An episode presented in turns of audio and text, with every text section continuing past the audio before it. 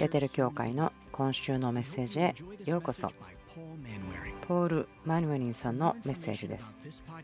このポッドキャストその他の情報は ibetel.org また onfirejapan.jp で聞いてください。え昨年私の人生の中で2つハイライトがあると思うんですけどもそれは子どもたちからもらったもの。夢に思わなかったような素晴らしいものをもらったそう言えると思います。その子供がいる時には受け取るよりもすごくたくさん与えていると思うかもしれませんけれども。あなたが父の日にどんなプレゼントをもらうのとかそういったことではもちろんないですよね。去年の11月ですけど私と妻が旅行をですね計画していました。そしてそれをしたんです。孫が初めて生まれました。ですから本当にこのちっちゃな男の子の孫の周りに私たち集まるんですけども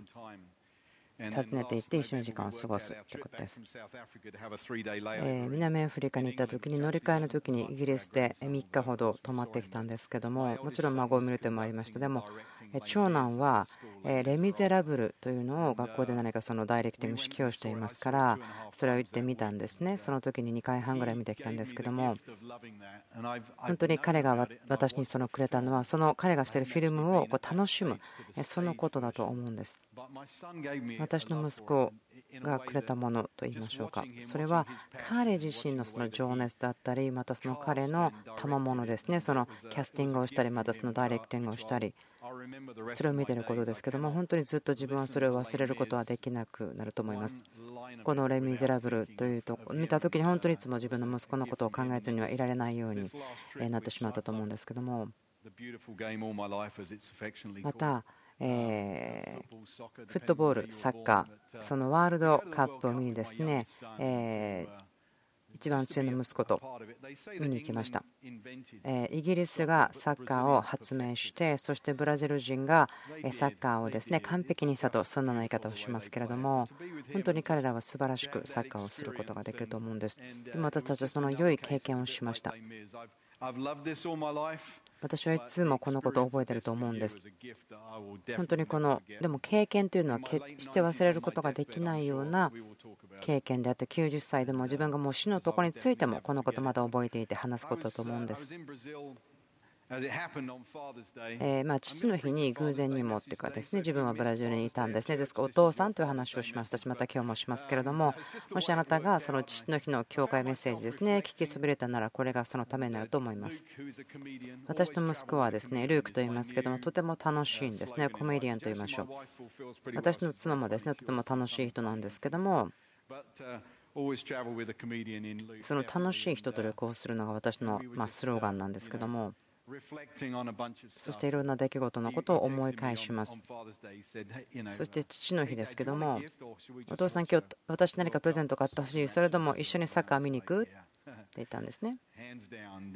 もうもちろんその経験、一緒にいるという経験の方ですね。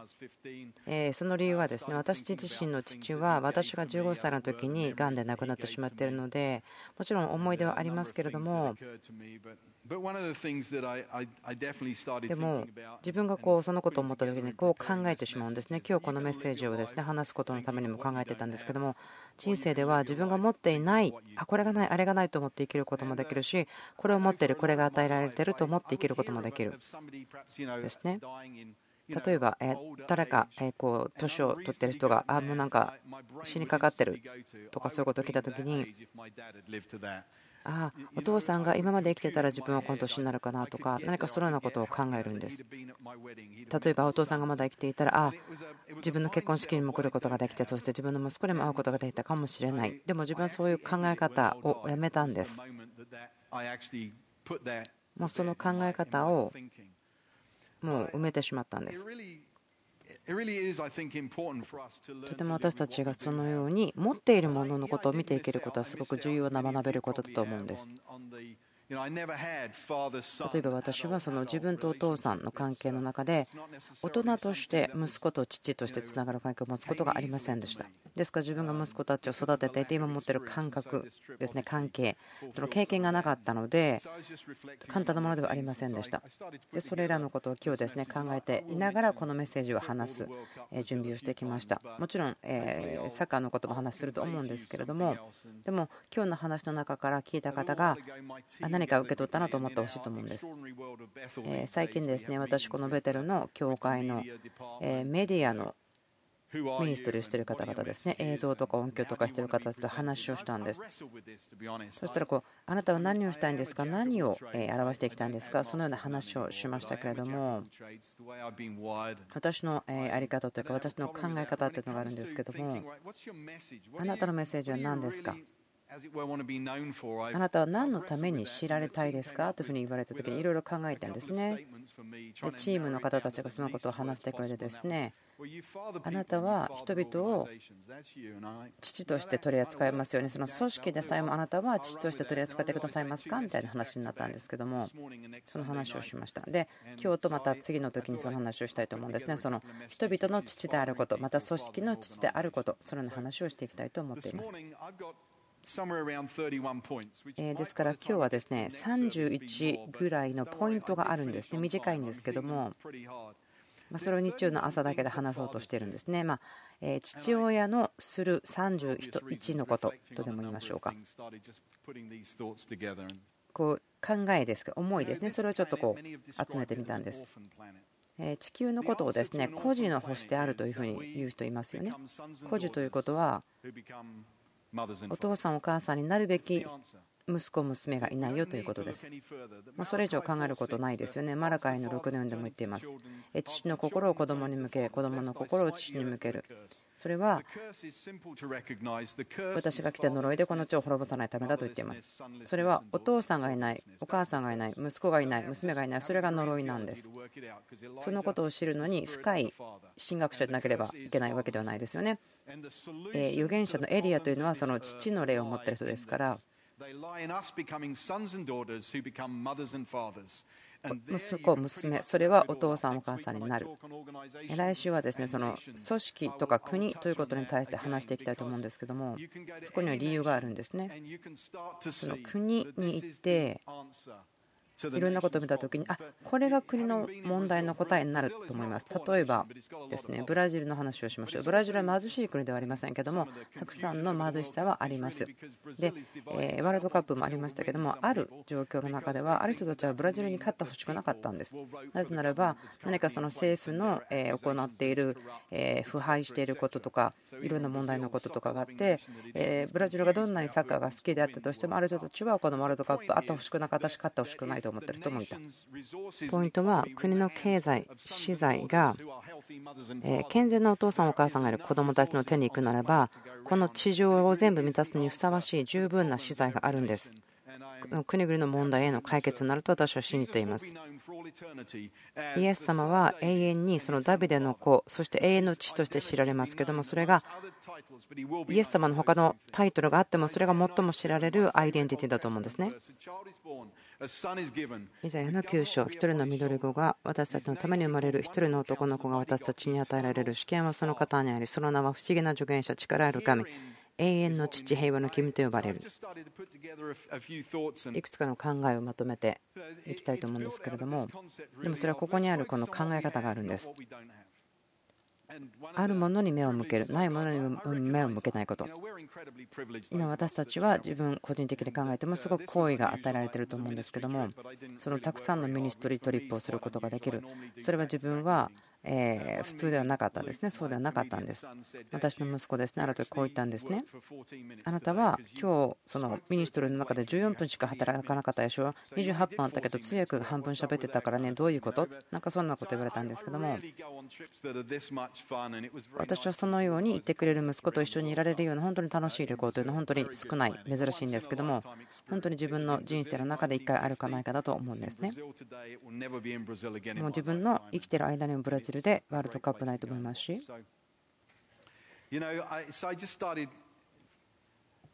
考え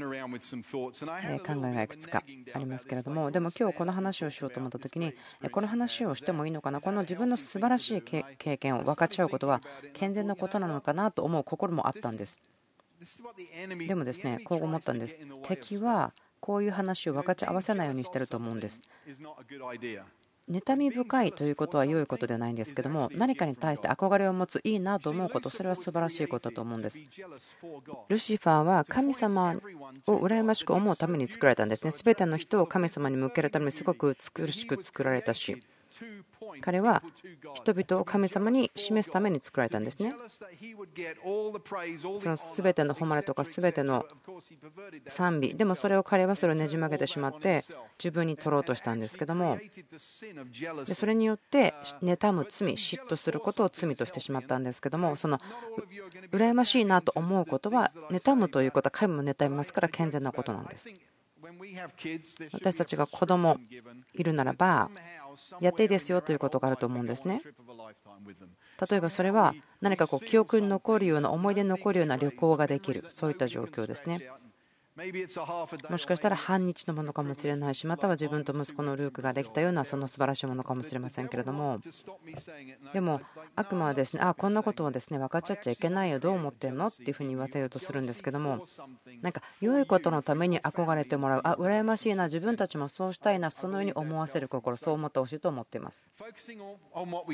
私たちが持っていることを見るそこに集中するというのはとても楽しいことあると思うんですけども。ブラジルに行った時にですね大きなそのキリストの像がありますけどもそこに行ってみたんです。そんなに行きたいわけではなかったんですけどもでも結局行ったんですけども、まロドレゴさんという方たちと一緒にいました。43年間リオに住んでいますけれどもでもそのキリストの像を見たことがなかったんですねですからほとんどまあジョークのような感じでカリフォルニアから来たイギリス人を連れて行くまでキリストのところに行かなかったんだね。43年間キリストの周りに住んでいたにもかかわらずでも会っていなかった。何かまるでそれはその伝道のために使えるジョークのようですけどもね。私の前には今2人の伝道師の人が座っているの見えますけどもとにかくそれはとても楽しい経験でした。そのことが自分たちが持っていることを見る焦点を当てるということは何かこう深い考えを持たせました。それはマインドセットですね。それは息子たち娘たちのものです。そのポイントで31ぐらい今日話をしますけどもイエス様はこう言いましたね。もしあなたが私を見たならば私、あなたは父を見たのです。イエス様の真実であったことは、あなたと私、真理であるならば私たちが見られたならば父を見たということです。で、ここで息子とか父とか言ってますけども、これは女性だからお父さんのことができない、そうではないんですね。神様はご自身の姿を表すのに男性、女性を作られましたからですから女性であってもあなたはお父さん、お母さんをすることができるとなることができるキャパシティはあると思います。ですから私ここで父お父さんと言いますけどもそれはその女性男性に限ったことではない両方することができるというふうに聞いてください1コリントの11の1で言ってますけどもパウロが言ってますね私がキリストを真似しているようにあなたも真似してくださいもしあなたがキリストを見たならばあなたは父を見たのですとならば人々が私たちに会う時に人々は父をも見るということですですからお父さんたちがする31のこと始めていきましょうかこれはちょっと付け出し的なんですけども。思ったんですね。お父さんというのは直す人ですね。修理をします、まあ、るお父さんはですね家族からあれを直してこれを直してって言われているものが溜まってますと思うかもしれませんけれども。でもその直すということ修理することを考えますね。今朝までそのことを考えなかったんですけども神様のご性質でもあると思うんです。神様は直す方ですね。修繕する方です。自分がですねあもうこれは良くないなこれは直したいなと思ってた。でも自分でするのは直すことができないまたあなたが病気になれば神様あなたを治したいお父さんは治すんです。お父さんは回復します。そして再建をするんです。お父さんたちがすること。まあ31かもしれませんけど治すんです。お父さんたちはお父さんは子供を信じます。天のお父さん。これは私の愛すること言ってますね。私はこれを喜ぶと言ってます、イエスに対して。バニングさんという方がですねメッセージしましたけども、子供たち、小さな子供たちは自分が宇宙飛行士になれるとか、どんなこう優勝であっても自分することができると信じているんですね。で私たちが両親として彼らが信じていることを一緒に信じてあげること一緒に進んであげること。自分の2人の息子たち見ていますけども自分の妻思い出させました。ルークさん息子ですね。彼はいつも言ってました。僕はいつかワールドカップ見に行くよ。いつかね見に行くんだよ。でも自分がそれを教えたわけではないけれども彼の中にあったんですね。でも最近は言うんですね、もう4年に1回これしましょう、お父さん一緒にしようねというふうに言われるんですけども、とっても楽しすぎるから一緒にいるのはいいよね。でも子供のことを信じている。そのジェームスさんですね。その長男その音楽のこと。それを信じる。お父さんも私たちのことを信じています。ですから父は子供を信じます。それが父のすることです。父の本質です。お父さんお母さんの本質ですね。私たちは自分たちの子供のことを信じているんです父は子供に世界を見せてあげるんです。これは別に男性、女性、まあえ典型的にはですねお母さんがお家にいて養育するというふうに言われていますけれども、そのお家の中の環境をお母さんが作ります。憐れみとか愛とか、でも時々自分もですね、自分はそれできなかった、1週間に75時間ぐらいですね働いていた時がありました、労働時間が長すぎたので、自分が子供たちと時間を十分に過ごしていないと思ったんですけども、ある火曜日の朝ですね、奥さんは教会でワーシップのために出かけていましたけれども、私はですね19年間、刑務所で働いていました、そしてそのいつも電話がかかってきたら仕事に出なければならない、そのようなポジションでした。である夜ですけども、その火曜日の夜に、その自殺をしようとした人がいるので、今すぐ来てくださいと言われたので、息子たち2人をですねその自分が刑務所に行く途中に教会で降ろしていきました。ちょっと、ああ、良くなかったな、その育てるということにできなかったかなとか思ったんですけれども、でも同時にそこから学んだことがあるんです。それは私は以前はそのように考えていなかったんですけれども最近そうだなと思うんです。それは自分の息子たちにこの世界を見せているというかその刑務所にいる人が自殺をしたかった。でもその話を彼らが聞いてから何ヶ月後になってもその人今何やってるのどうしてるのって聞くんですね。ですからお父さん父は子供たちに世界を見せるんですね。私たち仕事に行くことが多いですね。そして旅行に行きます。そして帰ってきていろんな話があるんです。この外の世界お家の外にあるその世界それをお父さんは表してそれを教えるんです。見せます。ブラジルでショーン・フォーチさんという人だったんですけどもえ素晴らしいミニスターですけどもすごく一緒の時間を話すのが楽しかったんです。彼のお父さんが彼が12歳の時にそのアマゾンのジャングルにその選挙旅行に連れて行ってなんか歯を抜くことを彼の仕事にさせたんですね。それが驚くべきことですよね。びっくりします。あなたのお父さんが連れて行ってその世界を見せてくれたってそのことが彼の心にとどまっていた。お父さんは子供たちに世界を見せるんです。早く話してると思うんですけどもどうぞここからポイントをつかんでください。これは説教してることですから。子供たちは子供たちが何が好きなのかお父さんを見つけることを助けます。その恐れとか愛がないというのがあった時には私たちがそのパフォーマンスをすることになってしまいます。愛がないと私たちはパフォーマンスすること愛のためにパフォーマンスしてしまいますでも父たちは子供たちが彼らが好きなことを単純に見つけることを助けます。それが影だと思うんです。天の父さんが私たちにその心の望みにくださる方ですけれども、私たちのうちにそれを置いています。そしてそれを与えてくれます。私たちのためにそれをしてくださる方なんです。大きな鍵だと思うんです、そのことは。父となるということの鍵はそれと思うんですね。子供たちが何を愛しているのか、何が好きなのか、それを見つけるのを助ける。孫ですけども、18ヶ月ぐらいなんですけども、青と緑が大好きだよともう言うんですねだから誰があなたに教えたんですかって言いたかったんですけどもでも何かどうしてだかわからないけれどもその彼がいる環境の中では自分がその色が好きと本人が見つけたんですですからその子どもたちが何が好きかということを見つけることを助ける。こ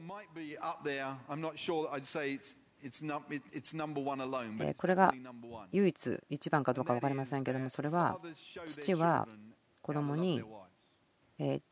妻をどうやって愛するかということを教えるんです。とても重要です。これは家の中だけではなくて、世界、世もそうなんです。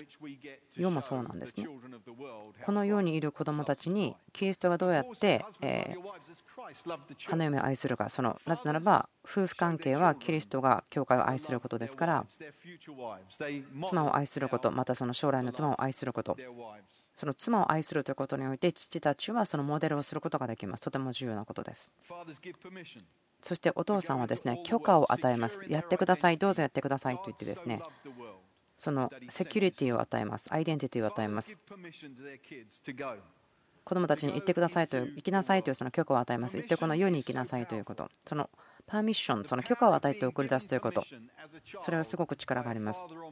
お父さんかお母さんによって出て行っていいよ行きなさい進んでくださいというその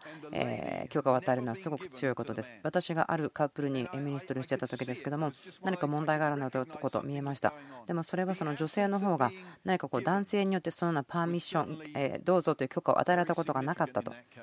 何かそのことがそのカップルの間では重要なことだったんですけども父はその許可を与えるものです。父は祝福します。創世記の49ですね。ヤコブは息子たち祝福しました。彼らがですね400年奴隷であったけれどもでもそのお父さんの祝福があったので彼らは誰かを覚えていました。どんな危機とかチャレンジとか圧迫とかがあったとしてもでもその父の祝福の力はあなたを前進させることができます。そしてそれによってあなたはあなたが誰かをまだ覚えている知ることができるんです。父たちは満たすものです。必要を与えるものです。天のお父さんは言ってますね。あなたが私の名で求めているものは何でも。そしてお父さんはですね、え与えるだけではなくて、そのリソース、資材をしっかりと管理するんです。お父さんのそれは責任です。組織が父たちによって導かれるのではなくて、その長男が導くんだったら、そこには腐敗が出てしまうんです。父たちを必要を満たします。そして管理します。そして父は父の家族に対して使います。喜んでいるんですね。義理ではないし、お勤めではないんです。喜んで使います。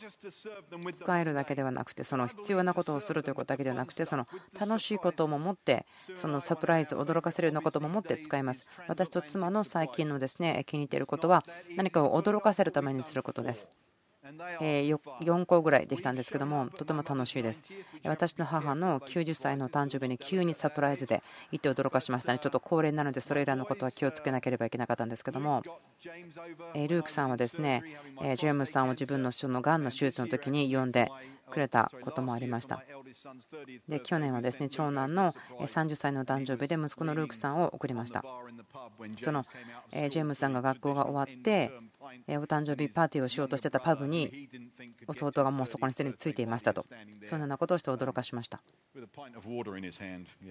何かその水を持って待っていたそうなんですけども。父は文化を作ります。イエス様が言いましたのはその三条のメッセージから言いました家の文化を作る。環境。そして文化というのは例えば伝統とか考え方とかその習慣とか。人々がそのグループの中でどのように行動するかということ。そのような責任があります。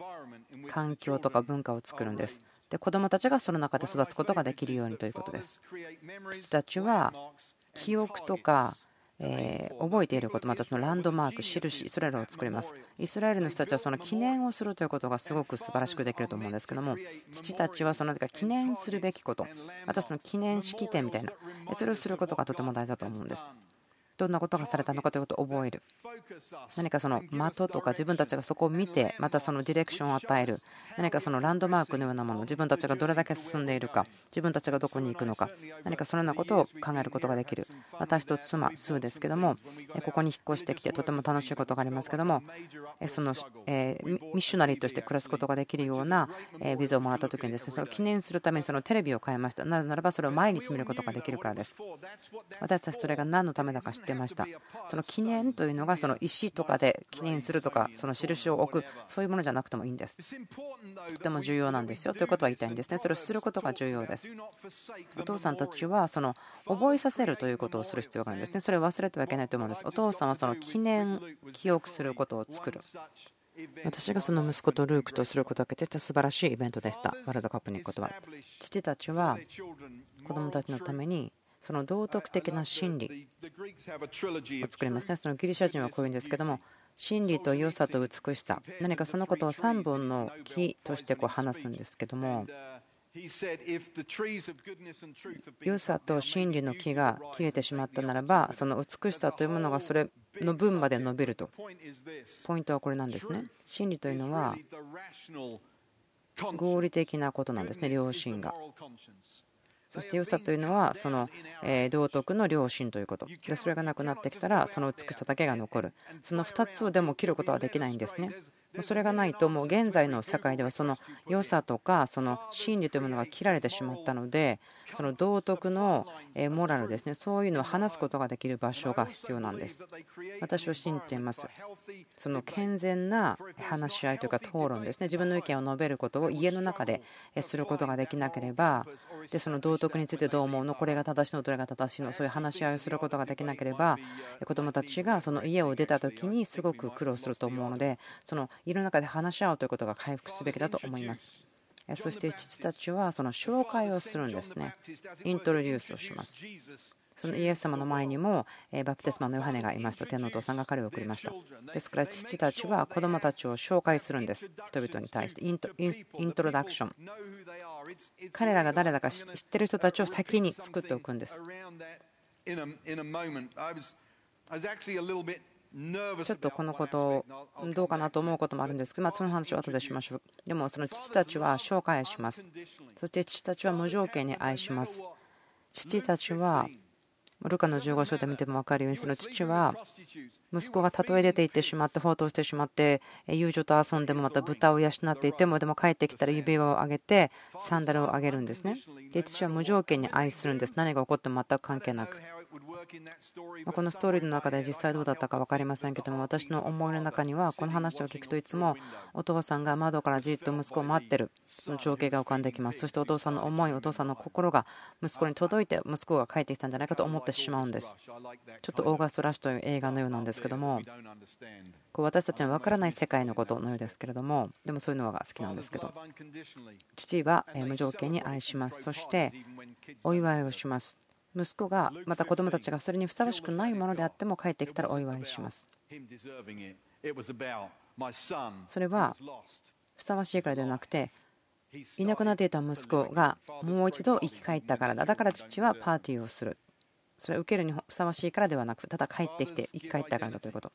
父はアイデンティティを与えます。エペソの3章。その全ての家族の名の上におられる父。私の家族ですけどもこれはやらなければならない。家族だからいつもこれをするんだよっていうのがあるんですけど空港でハグをしたりまた子供たちにお父さんはあなたたちのことをすごく自分自慢に思ってるよということですね。そのマンウェリン家族族ということにすごくですね誇りを持っています。私たちの家族ですね。その家系というかですね。私の息子たち。それが自分たちが誰ということの中でもあるんです。それは変わらないと思うんです。父というのはアイデンティティを与えるものです。ですからその誇りを持つことができるアイデンティティを持つことはすごく正しいことだと思います。私たちの家族は自分たちの家族、そのマンウェレン家の人たちいることに対してその良い誇りを持っています。そのようなアイデンティティ。父は感謝することを教えます。その自己憐憫とは反対のことです。とても力があるなと思うことですけども、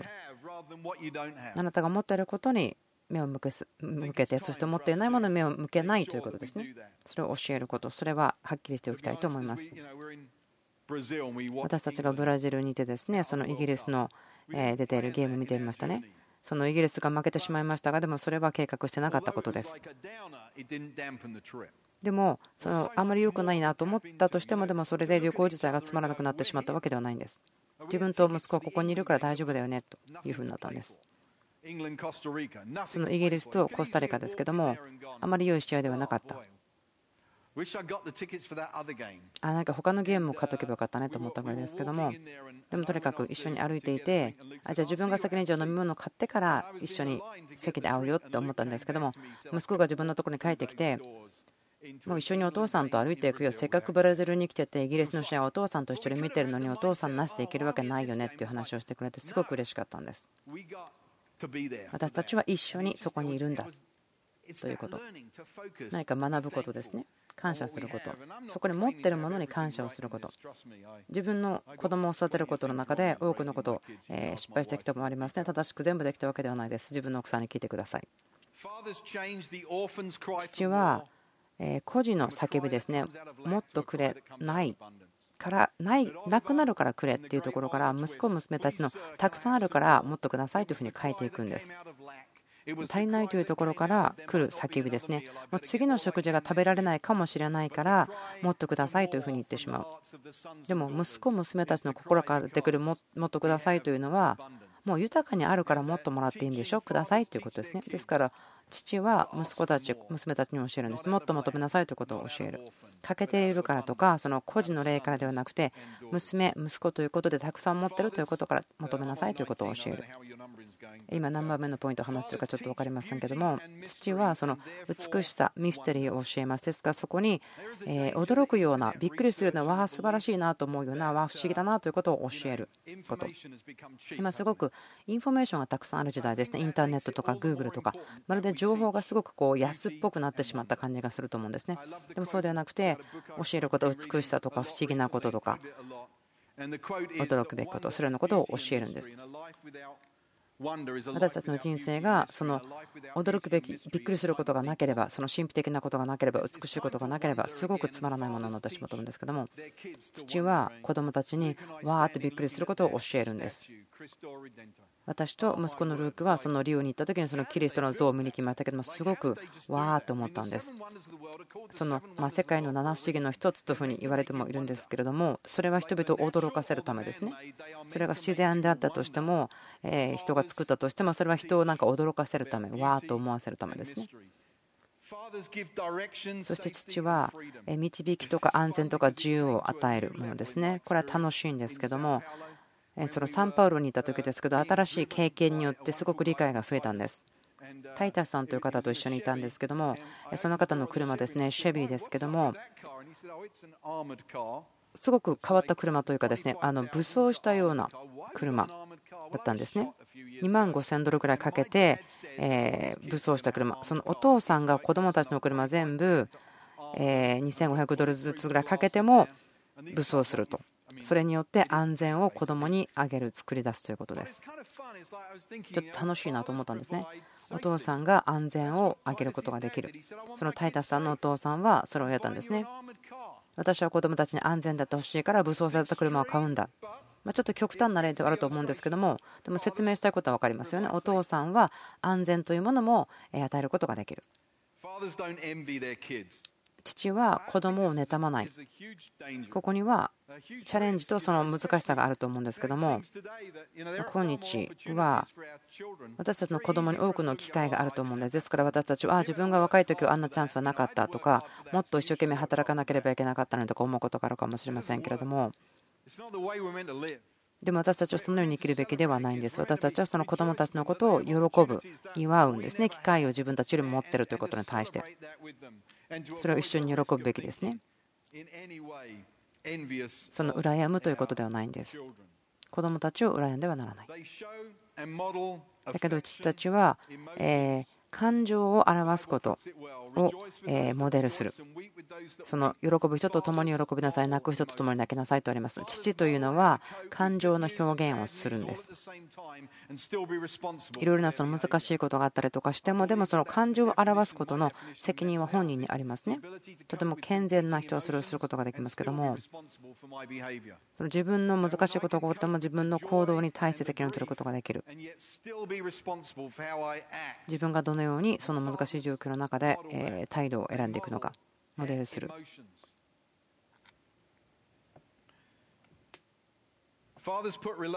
父はその関係を第一にします。ルカの15に戻りますけど、法と息子のところですけども、このお父さんはですね、その当時のルールをいくつも破っています。関係のために。その長男との関係も破りましたね。なぜならば、そのテーブルから立ったんですね。当時の文化では、食事の時にテーブル去ってはならないんですね。でもお父さんはその関係のためにそのルールを破ったんですね。担系はいつも最初に来ます。私がちょっとどうしようかな、これ言っていいのかなと思うことなんですけども、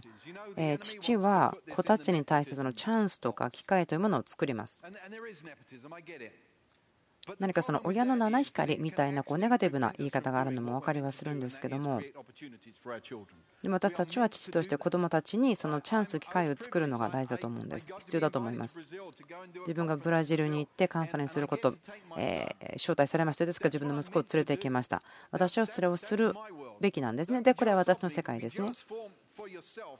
私を見て妬まないでください。でもあなたがあそういうことをしたいなと思ってください。私たちがイギリスにいた時は旅行とかも全然できなくて長時間働いていましたけどもこんなことができる機会もなかったしそんな良いお給料でもありませんでした。でも今すごく私がやっていることはすごく光栄なことだしその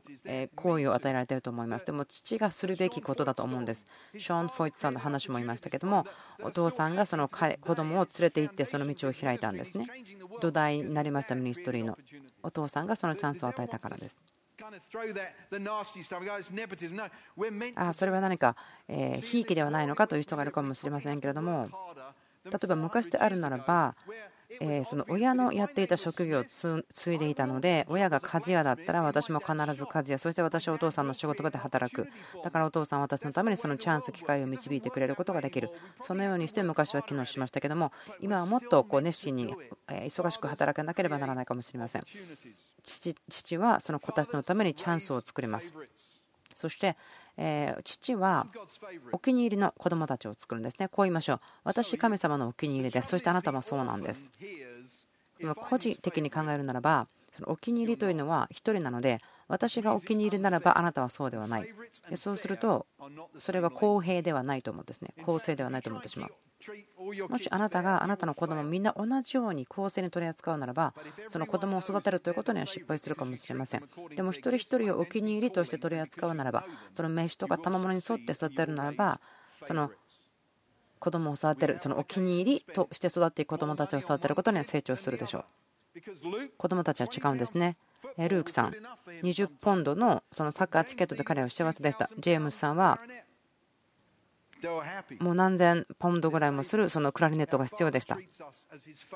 お父さんというのは子どもたちを一人一人違うように独特に取り扱っていきます。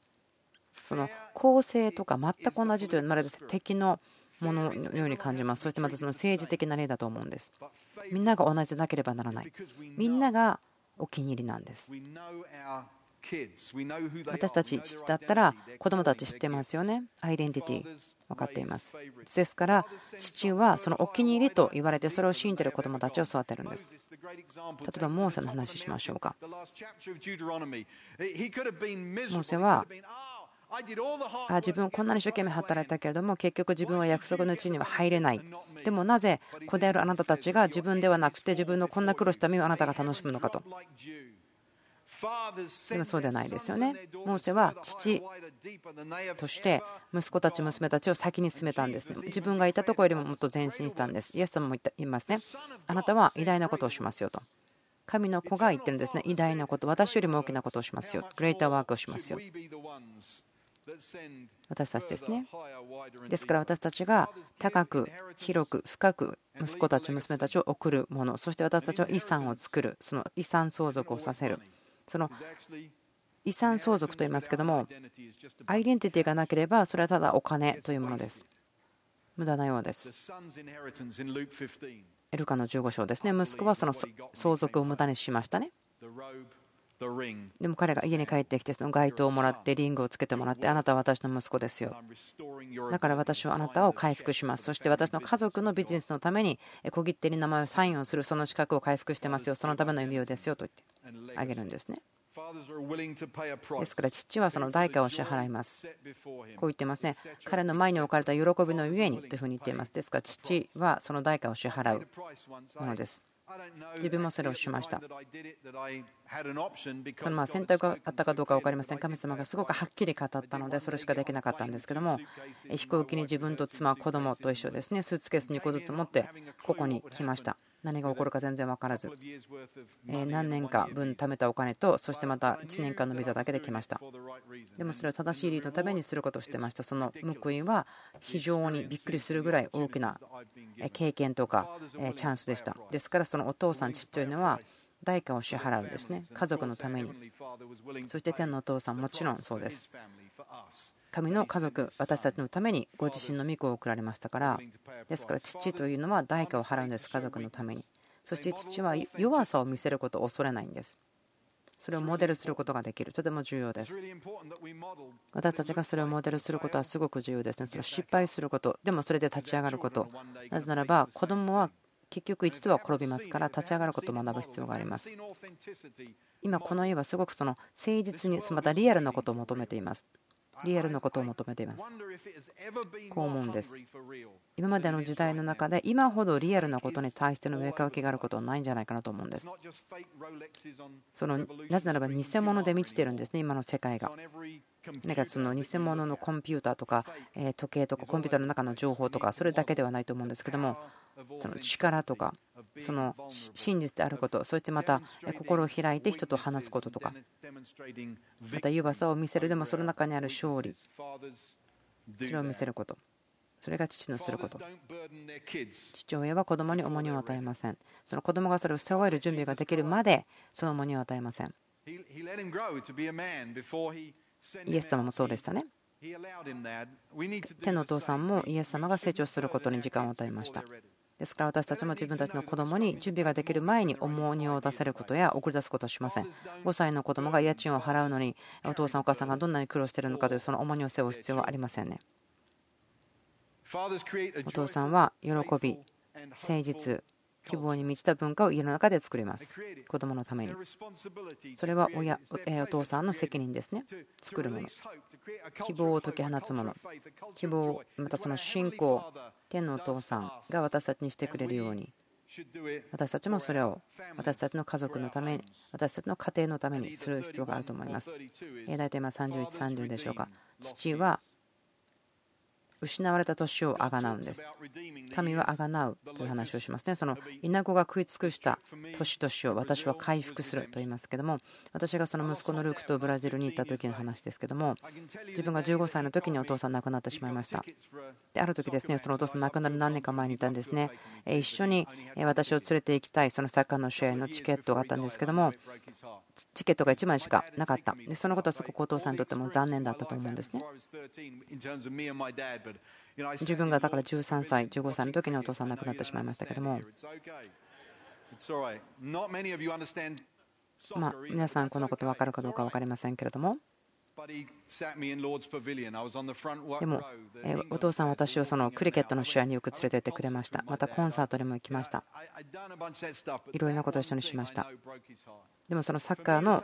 試合チケットが1枚しかなかった、それはすごくお父さんが残念があったことだと思うんですね。でも息子と一緒にブラジルに行くということはすごくあがないだったと思います。ですから、父というのは稲子が作り尽くした年々をあがなう、回復する。それは私たちが持っていないものに焦点を当てるんではなくて、何を持っているかを見ることができる、その原則が物事を変えていくんです。持ってないというものをしっかり見るんではなくて、でも感謝するお父さんたちはあがなうんです。で私が今日いろいろなことを話してきましたけれどもその報いというのはすごく大きいんです。信玄ではこう言ってますけどもいくつか違う場所があると思うんですけど息子の栄光は彼らの父である。またその父の栄光は彼らの息子である。両方で考えることができると思うんですけども。お父さんとなることのまある意味の報いですね。こう捧げた分が返ってくる。そのようなものがあります。自分の旅ですね。振り返った時に自分息子が2人います。で、まあ、娘がいないのは何でかなと思った時がありましたけども、今もですね、あまり娘というのはあまり自信がありませんね、分かりませんね。なんか娘との関係というのはすごく自分が考えることができないことの一つなんですけども、結婚式とかのセレモニー、他の人の結婚式に行きますね。で、自分がですね、ある時そのカンファレンスの時に、え床にですねひれ伏していて神様にこう聞いたんです。神様このカンファレンスで私何くれますか？と言ったらですね神様が娘たちに対してお父さんになることを学んでほしいと言ったんですね。私笑っちゃったんです。2人息子しかいないし男の人がいる刑務所でずっと働いてきました。娘とか分かんないしそんな言葉遣いも分かんないですよと言ったんですね。でもそれは自分がないものを見ていたということが分かりました。で2006年にイギリスに行きました。それは自分の息子の結婚式に行ったんです。人々は言うんです。あ、あなたは花嫁のお父さんじゃないから大丈夫だよ、まだ大丈夫だよね。花嫁のお父さんってすごい大変なんだよという話をされたんですけども、そのウェディングに行って、で神様と話してたんですね。私、お父さんですよ。私は花婿のお父さんですよと言ったんですね、神様。で神様とこう言いました。私は自分の息子が花嫁を受け取るのを待ってるんだよというふうに言ったんです。自分が持っているものを見るんですね。息子たちは父になります。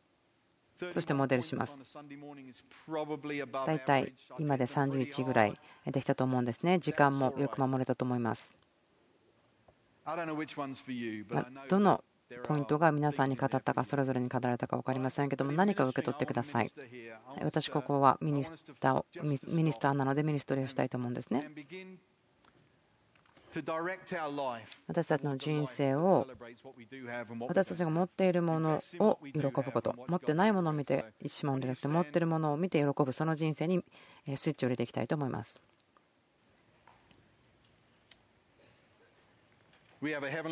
私たちには天のお父さんがいます。ことされる霊を送ってくださった方、それ以上にも、この地において私たちが父をモデルしてくださいというふうに言われています。どのポイントがあなたのものか分かりませんけども、あ、これと思ったことを考えてください。そして天のお父さん、私たちの心の中にそのことをどうぞ今深くしまってください。覆ってください。しっかりと根付かせてください。私たち一人一人の戦いがどんなものだったとしても、娘、息子、父、母、どうぞ一つのポイント、これと思ったことを私たちの心に深く置いてください。天のお父さんもお願いします。あなたが私たちをそのことする例によって作り変えてください。持っていないものを見るというところから持っているところを見るマインドセットに変えてください。そして持っているものに投資することができるように。そしてあなたが素晴らしいこと、私たちのもう想像できること以上のことをしてくださるあなたを見ることができるように、お父さんあなたを愛します。あなたを愛します。お父さん、天のお父さん、このコミュニティの中にお父さんとなる人お母さんとなる人を解き放ってください。そして娘たち息子たちがその父母をモデルしてこの世の中に行くことができるようにイエス様の皆によって祈ります。アメン。今週のメッセージ聞いてくださってありがとうございます。もっと他の情報は ibetel.org また onfirejapan.jp で聞いていただくことができます